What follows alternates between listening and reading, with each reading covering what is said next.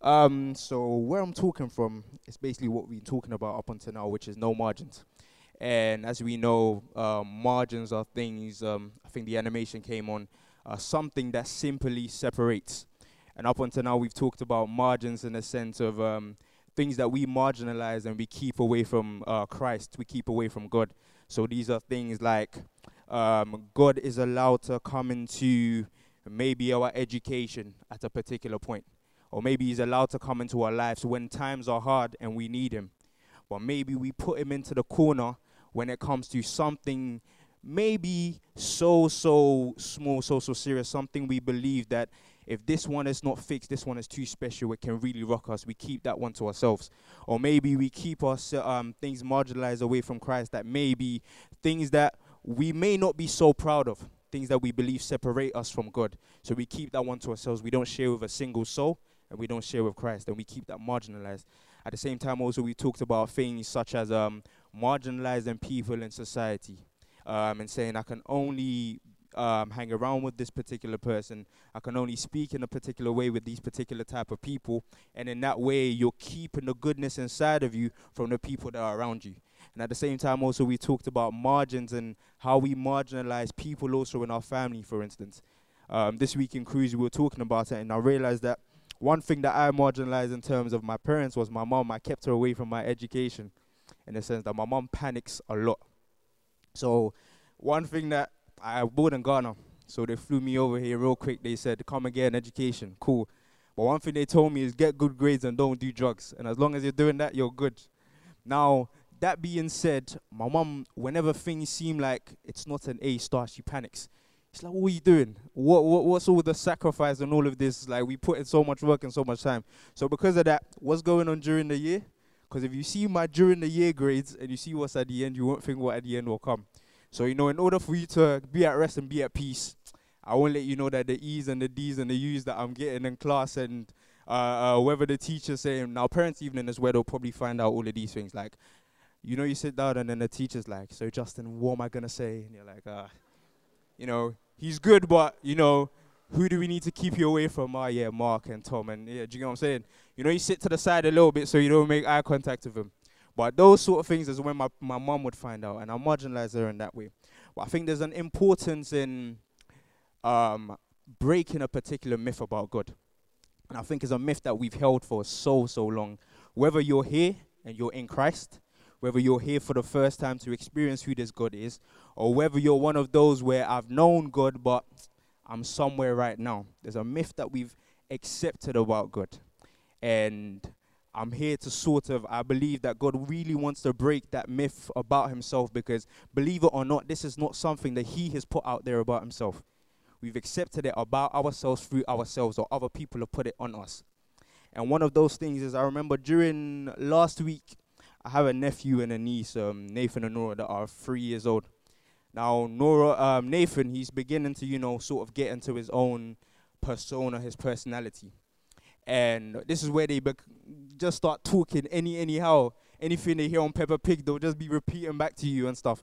So I'm talking to Nathan. I said, "Bro, listen, do this. Be a good boy." And Nathan said, "No, I want to be a bad boy." I said, "Nah, God forbid, you're not a bad boy."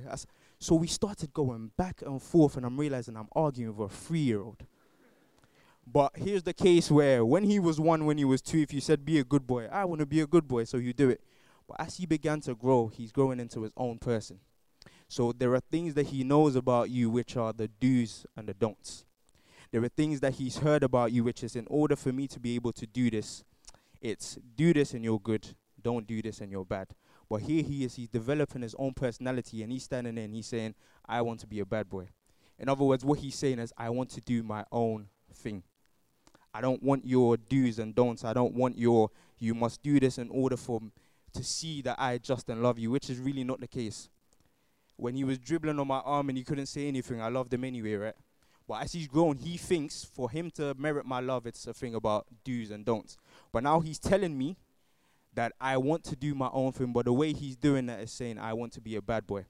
And I think that's the one thing that we inherit about God from the very beginning, and it's not something that he puts out there for himself. If most of us are correct, we realize that when we began to shape an image of God, it was a do this, Ten Commandments, you must do this, you must do this, you must do that. And that's cool when you're young.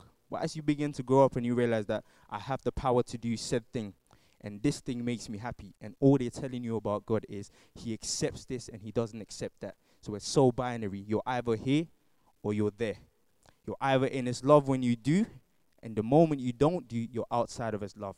And as you begin to grow, you realize that you fall into somewhat of three categories, which is as we grow, we made our own choices, maybe made our own mistakes, or we've done things that are correct. You realize that I want to be closer to God.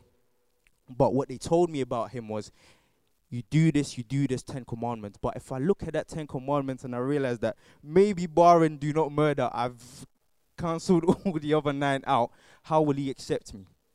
Because that's what I know about God. You do this and you don't do that. So I want to come close to him, but I'm too filthy. I'm too unclean. I can't do this church thing because everyone that goes there swears by the Bible that they do good. They don't tell you what they're doing in the background.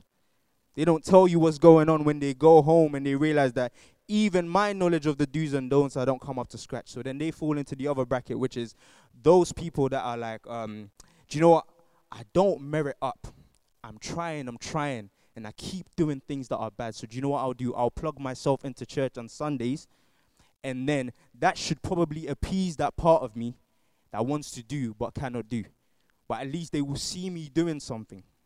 And then the other side of people are, do you know what? Actually, I get to do my own thing on the other side anyway. And then when we hear about Christianity, when we hear about things to do with God, it's those people do that. And eventually we start to get um, ideologies, which is um, we begin to justify what we're doing in order to separate those who are in Christ from outside of those who are not in Christ, those who go to church to those who don't go to church. And we've been doing things all this time, and you realize that there's one thing God has not said, which is, I put this margin here. No, we created that. We put that margin there, and we said, the only knowledge of God that we know is He does and He does not. But did you hear Christ Himself say that to you? But I know that if you open up these scriptures and you begin to open and you open and you open again, it doesn't merit up to a God who said, In spite of what you've done, I'm coming to die for you. That's not a God that would then separate. That's not the same kind of God that says, Whilst you were yet still in your sin, I came willingly. I did not consult you, and I came to die for you. That's not a God that would then say, Because you do this, I no longer love you. But when you do this today, I love you. It doesn't match up. And I'm going to basically talk about a particular story. Um, and it's birthed out of um, the verse in it's Luke uh, chapter 7, verses 37 to 50. And it's the story about our lives, as I would put it. It's the story about the lives that we continue to sort of live, the lives we live through ourselves, the lives other people try to make us live through them, and the lives that we tend tend to try and live through God. And if we go to uh, Luke chapter 7, uh, verse 37, can we get it on the board? On the screen? Luke 7, verses 37. And there's an importance in something there. I'll begin to narrate the story as I go along, basically. Well, if you open there, I'm sure if they can't get it on the screen, have most people open. Luke chapter 7, verses 37.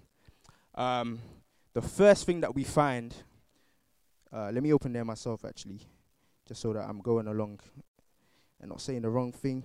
Know what I mean? Um. So okay, Luke chapter. We'll start from verse 36 actually. Um, and if we're there, can you say I? I. Okay. If you're not there, say wait on me, please. Okay. Cool. So um, verse 36 actually. So just one before. Um, I'll read from here, and it says, one of the Pharisees asked Jesus to come and have dinner with him.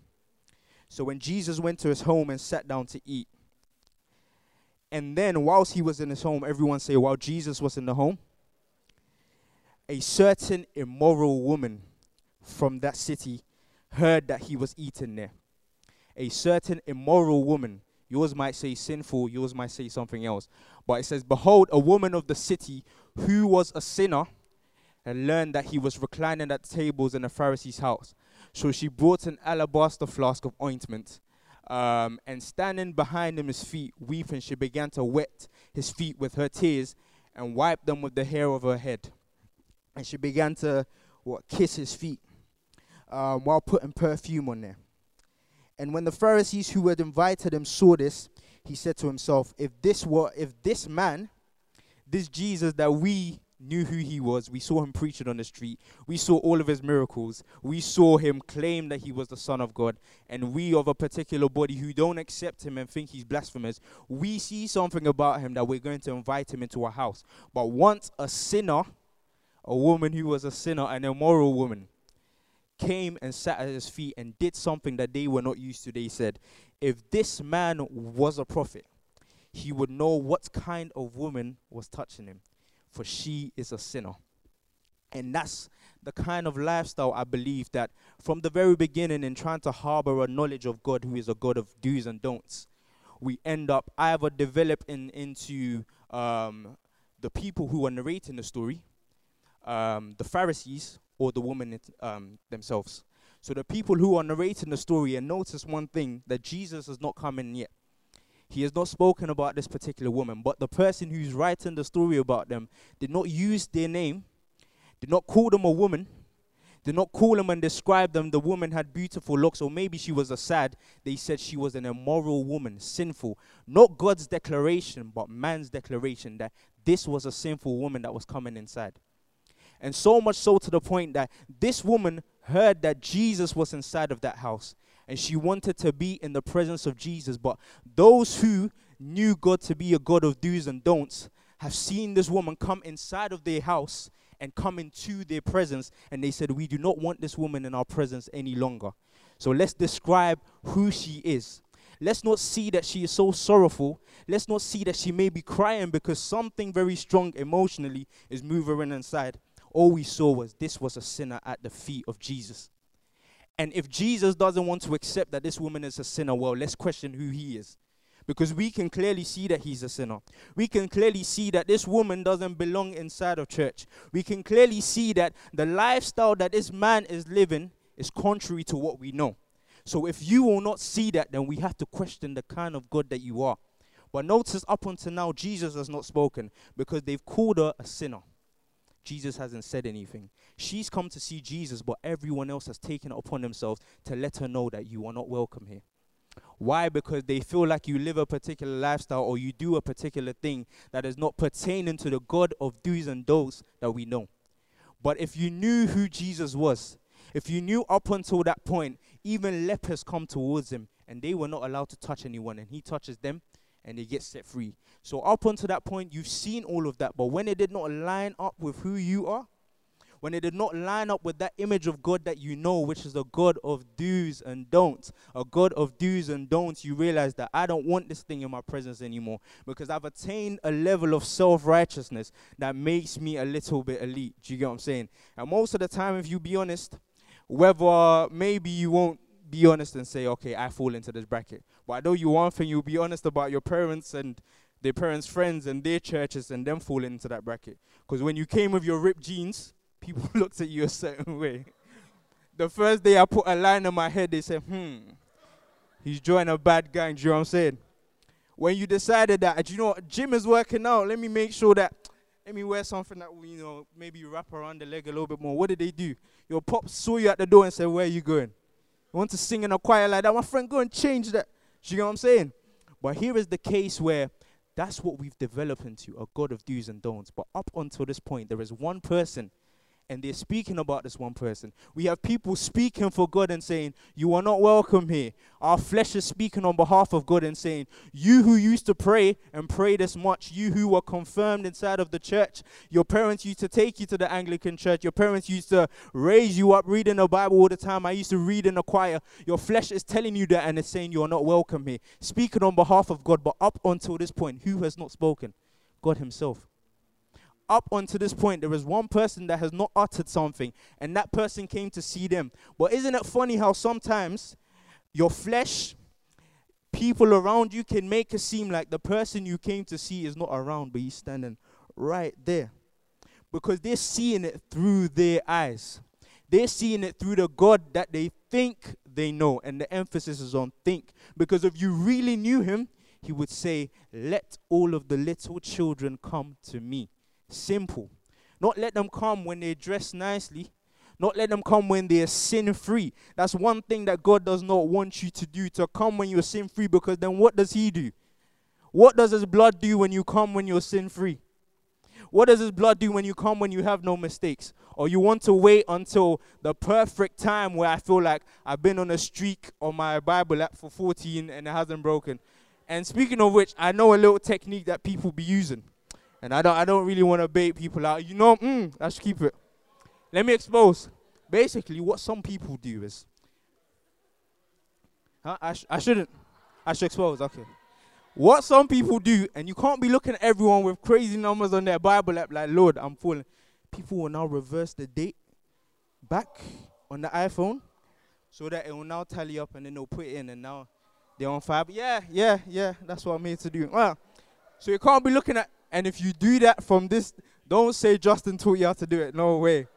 But that's another image. You can look at people like that and you can say, um, so on this Bible app, I've been reading for 500 days. Have they been reading for 500 days? Or they've lived a life of do's and don'ts. And if you're not reading your Bible so consistently, then that means you're not close to God. So therefore, what are we doing? We're time traveling. in order to make sure that our numbers, but at the same time also I feel their pain because when you lose your streak on the Bible app, it hurts. It hurts because it's like you're tallying up your game score, your game score, and it all goes away. because maybe one day you you decided, oh, you know what, I was a bit tired, or use your paper Bible, and here you are. But at the end of the day, there is one thing, one person hasn't spoken, but every single other thing has spoken on their behalf. Every single person has told you what church is like. Every single person has told you what God accepts and what He does not. Every single other person has told you that. Do you know what? God accepts A sin, B sin, D sin, E sin, F sin. You do what? H sin? Nah, you've got to get that one away before you can step in here. But the only other person that hasn't spoken is God Himself. And I'm not even talking, sometimes it's not even a case of other people are speaking, sometimes it's your own flesh. Your own self is telling you, yo, until you get this one under control, you will never be where you want to be inside of God, bro when they tell you that, you know, where you were when you were back at uni, and everyone surrounding you was, you wanted a motive, everyone is going here and it's Christian. So you went along with them. And they told you that that's where your Christianity was this high.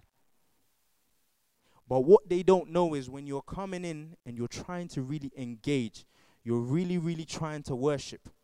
And what they see that as, they see you on the altar and you're crying. And you're crying because, Lord, I feel like I, am I'm, I'm a disappointment, or where I used to be inside of you, I'm not there anymore. Or what I've done this week, if people knew, they wouldn't even let me stand up here and play or sing. Or they wouldn't even let me pack the chairs. Or maybe if they really knew, they would have stopped me right at those doors and said, You can't enter. But what they don't see when you're sitting down, you try to worship, you put your hands up, it wasn't going, so you sat down and they said, You see, this is the reason why he hasn't come to church for six weeks. She hasn't come to church for six weeks. So you see, she can't lift up her hands any longer. And people are using that to describe you as an immoral woman. Well, here is what Jesus says.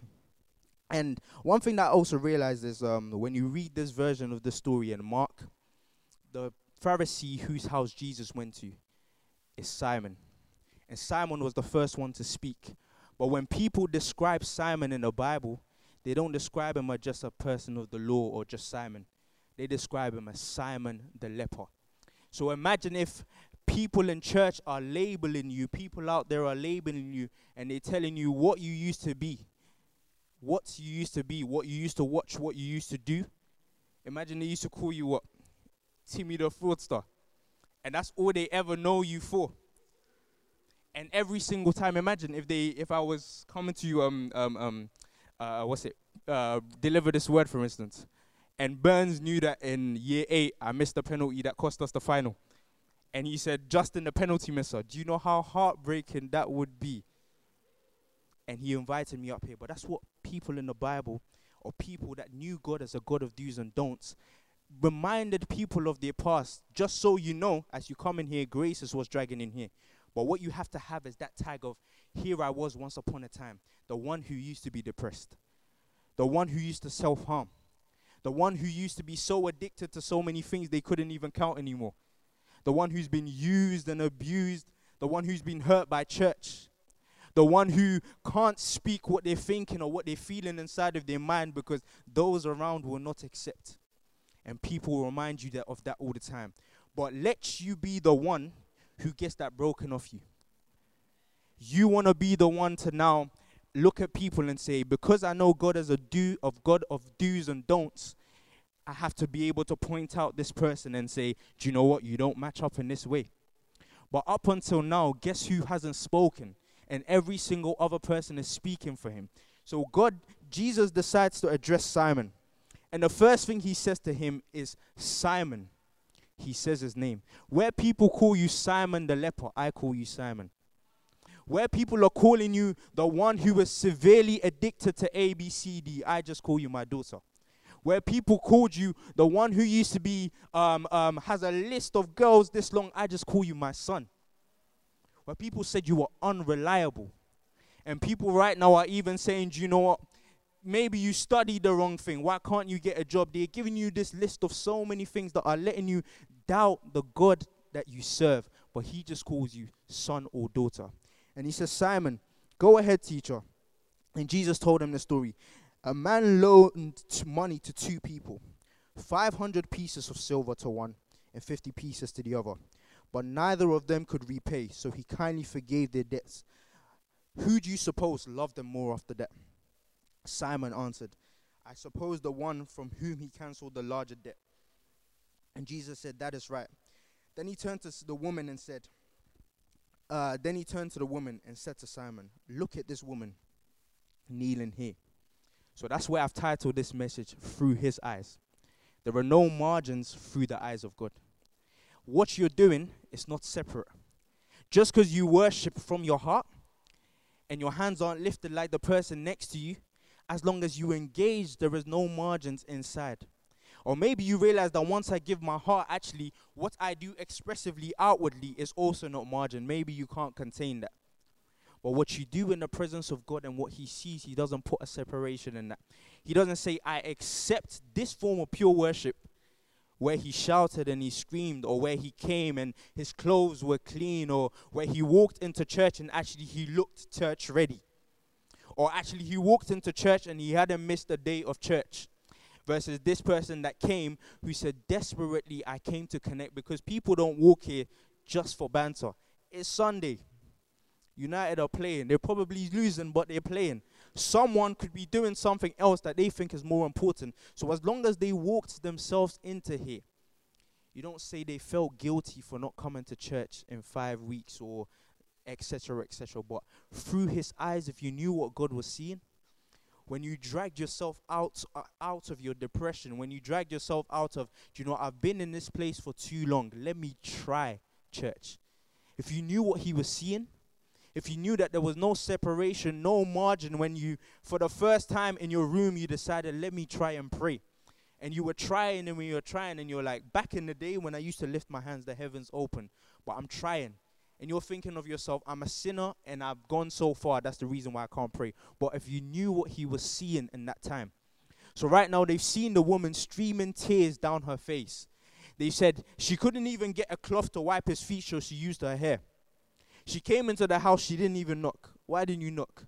You just came, burst into the room like that, and on top of it all, you and I know best what you do.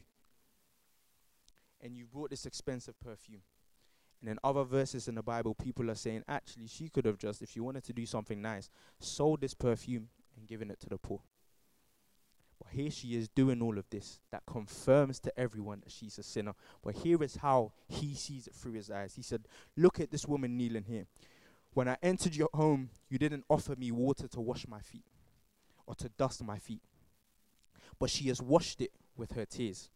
The tears that you sworn she was crying because she hasn't been to church for seven months and she was probably sinning for those seven months. He said, That was the water that washed my feet when you didn't give me any. He said, You didn't greet me with a kiss, but from the time she came in, Every single thing she has said to me has been a kiss that I expected from you. Every single complaint, every single thing I saw when she tried to open her mouth, but her prayer, her, her, her spirit and her flesh would tell her, actually, this is church, you're not allowed to speak. This is church, they do things a particular type of way. This is church, what do you know about church? Jesus said, every single time her heart tried, it was a kiss to my feet. You neglected the courtesy of olive oil to anoint my head, but she has anointed my head with rare perfume. Your presence in his presence has been all of what he needed because when he came in, those that were supposed to anoint his head did not. But through his eyes, what they saw to be so, so, so sinful. What they saw was not coming up to scratch, where it's like, okay, now I'll just settle for, you know, sort of being Christian. I'll say I believe, but, you know, when I go to church, they treat me a particular type of way. Therefore, I will buy into the, the knowledge that, you know what, everyone in church is actually not that good. Because I tried. I really tried to connect. But the person next to me, actually, it was supposed to be loving, but it didn't show me. Therefore, that must justify everything that I know. And we are comfortable letting them accept that knowledge and that view of who God is when God hasn't spoken yet. When we've marginalized, but He hasn't yet.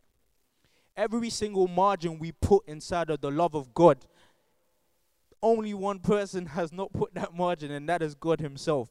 When did he separate you? Romans 8, verses 38 said, There is now no, there is no separation, nothing that can separate you from the love of God. Not our words, but his. And when I say nothing, add something to it. It's not a nothing but. It's not a nothing, but you know, this one here can separate you. It's not a nothing, but this sin, if you go near it, it separates you from the love of God. No, he said absolutely nothing. And if I'm from, from if you're from where I'm from, and we believe certain things about, he says, and there is nothing, not in this age, nor the age to come, no angel, no demon, nor anything you think is so strong that is going to break the love of God that God has for you and for everyone here. There is not a single separation that's going to come in. So he said, I tell you, her sin, and they are many. And it doesn't matter how many times you count your sin and you say, Lord, you don't know this person, this person, I did this, I did that. Actually, I deal with this and people do not know. I gave that testimony and said I was free, but actually, I'm still dealing with it right now.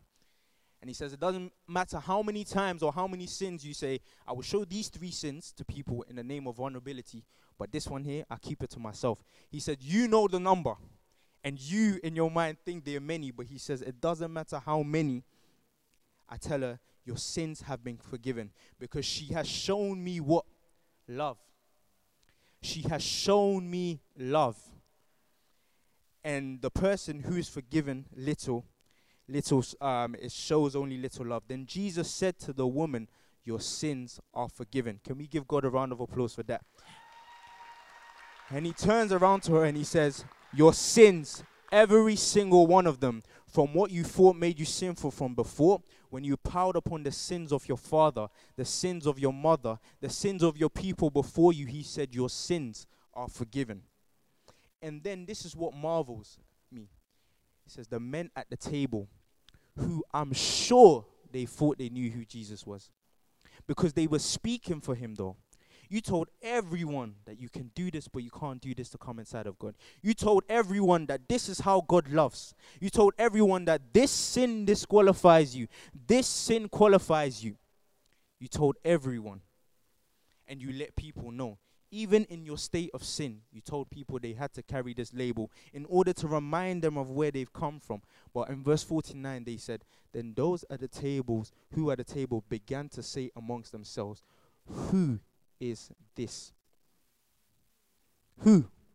But I thought you knew him. I thought you were speaking for him. You say to your flesh, your flesh is now saying, Who is this? But I thought you were telling me that I couldn't come into the presence of God the way I am.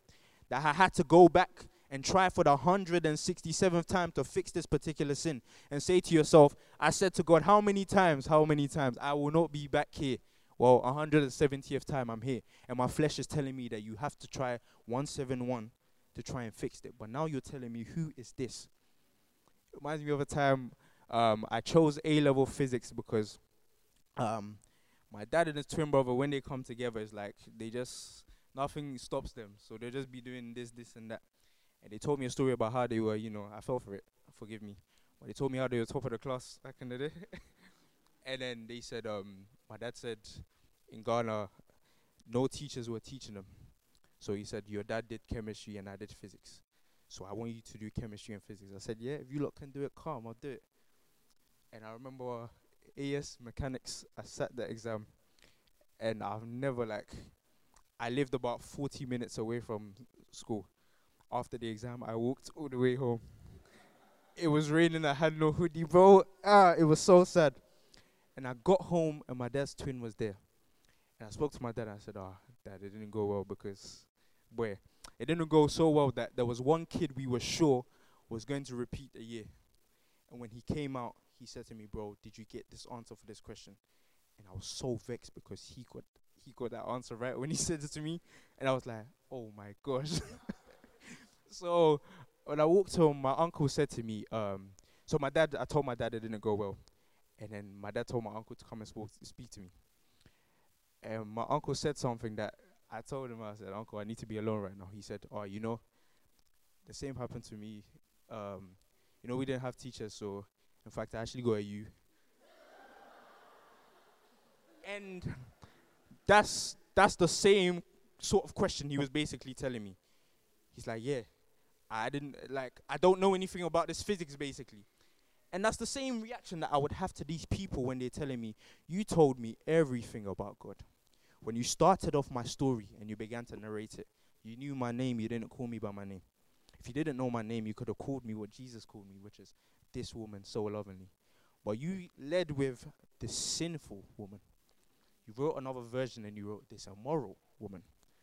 You said, In this city there is one sinner, it is this woman. And now you're telling me, who is this? So you don't know him. You clearly don't know him as well as you do. And this is what he's saying about himself that this woman here what I saw through my eyes that you guys thought was sinful was very worship to me. When she was trying to break through prayer, that was worship. When she was crying because she thinks she's done something wrong and she's standing before someone that is so holy, that was worship to me. When he, she just walked into the room and she brought something that was so precious in her vulnerability, she said, I don't know what to do. I don't know what to say. I didn't say anything. All she did was kiss, wipe, and cry. He said that was enough. And that's the kind of God that we serve. So I'm breaking the myth today that says this God has a margin that says you do and you don't to merit his love. His love is illogical. Absolutely illogical. If you want to stand here and actually think about, but God, why would you love me when I come from this particular place? My dad, my mom, before them, their mom, their dad, they all did everything that I'm struggling with right now. We're not worthy of love. He's saying, I love you. And you too are worthy of love. And that's what separates what he has from what man can give because we are conditional. But God right now is disqualifying every single thing you think disqualifies you. He has disqualified every single thing you think disqualifies you. And that's the God basically that we want to introduce today. No more of the God that people are giving to you that says, actually, this is what church is about. Church is about one thing that for God so loved the world, the absolute world, I know you think you're the world, but it's not only you inside of the world, it's the person that is next to you that is struggling with A, the person next to you struggling with B, the person after that that has a long list, longer than what you think you have. He said, The world. That he gave his only one and only son. That all you had to do is believe in him. And that's it. That is it the extracurricular activities that you thought church was, God gave Himself one parameter that I love you. I'm pursuing you. I'm chasing you relentlessly. And I'm giving you nothing but love. And all you have to do is believe that that love is yours. So, can we rise on our feet, please? Um, um, and we just want to Um, we just want to, first and foremost, come to God in the way that we know how. And we want to come to God not in any special way that we've been taught, not in any way we think He will accept, not in any way we think that if we do not do this, the presence of God does not come down in any other way. Give Him that which is your true, your true, your true, true worship, which is God, I'm coming as I am. If you want to let Him know every single thing that you battle with in order to come to church, every single thing that you battle with, the things that you've done that you're not so proud of, the things that you're dealing with right now as we speak that you can't say to another person. If that is what you want to whisper inside of his ear and say, irrespective of that, heard of you and they say you love. I've heard of you and they say that you love not just because you love, but you love so unconditionally. And that's it. You don't have to see a special thing happen but we believe that that is it. And that God didn't desire for anything supernatural or anything extracurricular that you had to do in order to merit this free love. There was a God in heaven that saw you inside of what you believe to be your filth, what you believe to be the reason why you deserve not to live. And He said, I love you anyway. That what had brought you uh, um, depression, what had left you feeling like I can no longer do this, God, because I loved God, I was with God, I was for God, but God has left me. When I went through said situation and I cried out to Him, and I stopped halfway because maybe He didn't hear me because I'm not right. Or maybe you're saying that I once upon a time felt like I was so close to you but no longer do I feel that level of closeness. All we're saying today is God Himself, He loves you. And He loves you in spite, in spite, in spite, in spite of what life has given you, what life has given you, in spite of what has been life so far. He loves you. What you thought life was going to be, and it's not. In spite of that, He loves you in spite of every single one of your mistakes. So we're inviting anyone you want to know this authentic love of God for yourself. Or you want to say, God, I feel so far away from you. Want to feel like I'm so close to you again. If you want, we've got a prayer team here. I would love to be able to pray for you. And when you see them, and you want anything, anything in prayer, just say to them. But we're just asking for anyone, whether you've been in God before, whether it's your first time, or whether you feel like I need to get closer to Him. If you can kindly just make your way to the front. Or whoever is not coming out, let's just okay to the side. So you'll find a prayer team over to the side. But apart from that, we just want to be able to just speak and pray in your own words, just begin to offer a prayer to God. In your own words, just begin to speak to Him. Let's begin to speak to Him about what you've heard today. And you're asking that He show you, He show you a true, a true, a true, a true version of His love. A true version of His love, a true version of His love. A true version of this love that does not separate, that irrespective of where you've been and what you've done, Father God, we just say thank you. We worship you for this word that you've delivered, oh God, and we thank you that your word knows no bound. We thank you that your love knows no bound, oh God. And we pray that this word will settle inside of hearts and do what only you can do and break every single chain. Break every chain of anxiety, of depression, of unworthiness that says we are not allowed to come back to God. For that alone, we just say thank you In the mighty name of Jesus we pray.